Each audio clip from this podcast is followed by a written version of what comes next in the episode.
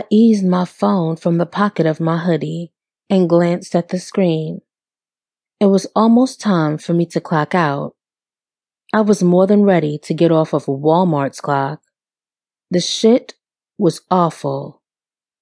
Is your line open? An older white lady asked, holding a bag of Purina and two cans of cat food.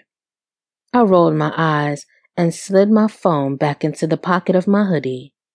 I only had three minutes left before it was time for me to clock out. I looked her over and waved for her to come.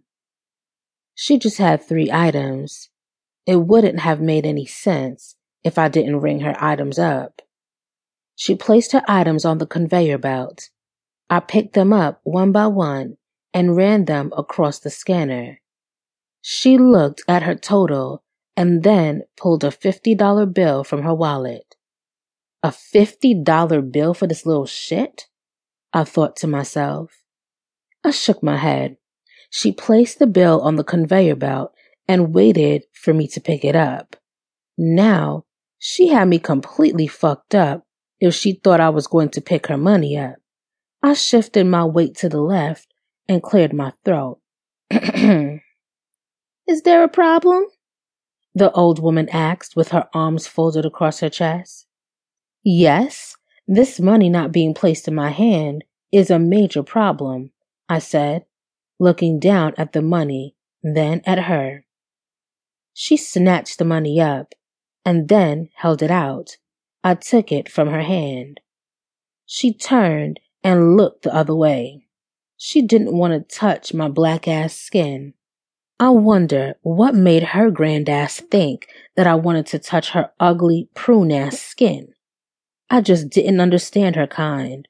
She wasn't the first racist customer and sure wasn't going to be the last. But I was the one to put their ass in check.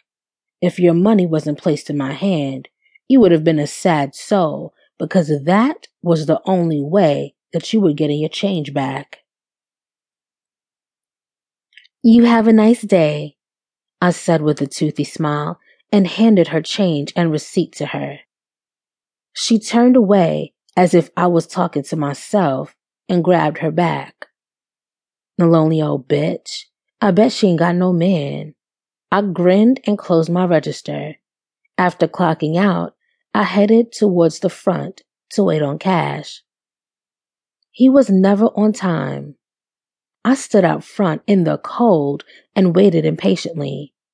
I told him to be there 30 minutes before I clocked out. I shook my head and looked at the few cars in the parking lot. Ever since that incident a month ago, I had been living with Kash and his folks. They didn't agree with us shacking up, but they understood my circumstance.